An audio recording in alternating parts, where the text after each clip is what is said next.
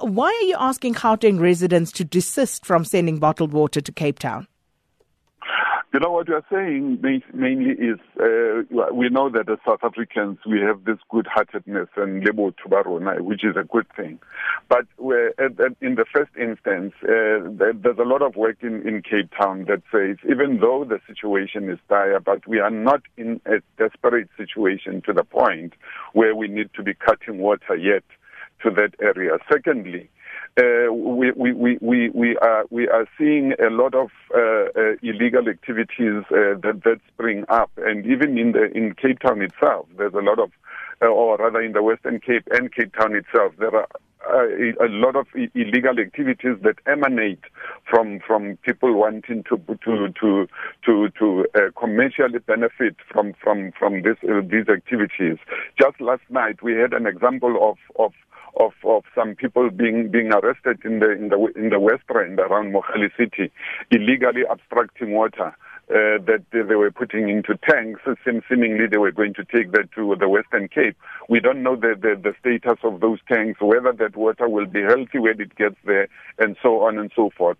But as well, we remember that even in the in the situation where we are, we are moving towards the winter rainfall season, where uh, the, the, the Western Cape will be uh, uh, expected to to get some rain in in a, in a few months' time, and we believe that with all the efforts that are on the ground, we will be able to get to that time uh, at least and, and, and, and recharge so that we can be able to, to keep the, the water running in, in the Western Cape. So, Mr. Ratau, given that people are doing this out of their own generosity, of uh, their own volition, how do you plan on stopping them other than just appealing? We, we, we, we're not policing them. It, uh, that is why we're just making the call.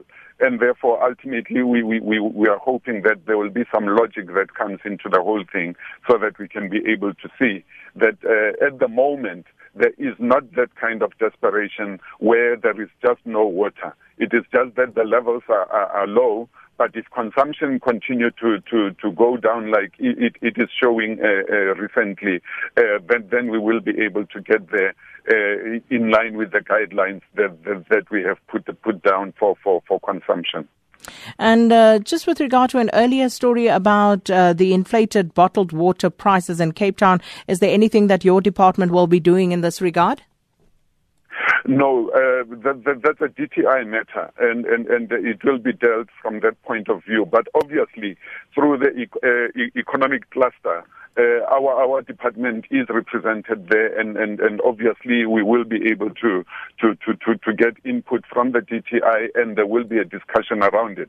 That is one of the things that we we are seeing, and obviously it's it's, it's people taking advantage of of, of, of, of an un- unfortunate situation where then uh, other new things come in that become almost criminal, uh, for for a lack of a better word.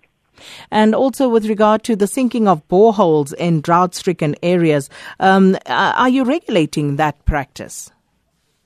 Yes, uh, uh, Sakina, we, we are we are regulating that that that practice. Uh, the, the Act does allow that obviously, uh, where, where, we are in the Western Cape, we had to revise our water restrictions that, that, that we gazetted in, in December. And in January, what we did was that we also brought in the issue of regulating the, the use of, of borehole water. That is why the Act does dictate that private borehole water cannot be commercialized, cannot be taken, cannot be used even outside of the property on which it is drilled.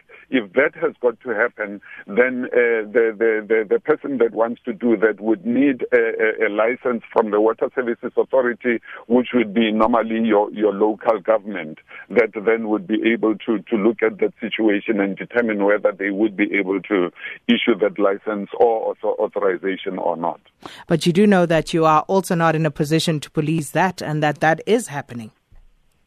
It is happening. That is why what we did as well uh, in in the Western Cape, particularly, we have uh, enhanced the the uh, compliance monitoring uh, uh, capacity in our own office, and working together with the the the, the compliance uh, unit of the city of Cape Town, we do have those joint efforts that we go out to. But Sakina, the main thing that we do is to engage the water users directly, and that is why uh, the, the, kind of relationship that has uh, ensued between us and and and uh, Agri SA, especially Agri SA Western Cape. Uh, with regard to how then we address the issue of even illegal activities in terms of over abstraction, illegal damming, and so on and so forth. We've been able to, to, to have a, a good amount of success.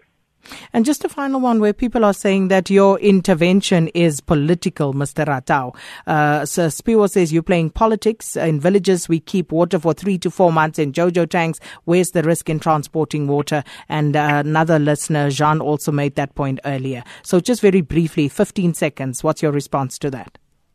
As, as, officials, we do not have interest in the politics. Ours is to make sure that uh, the system does not fail.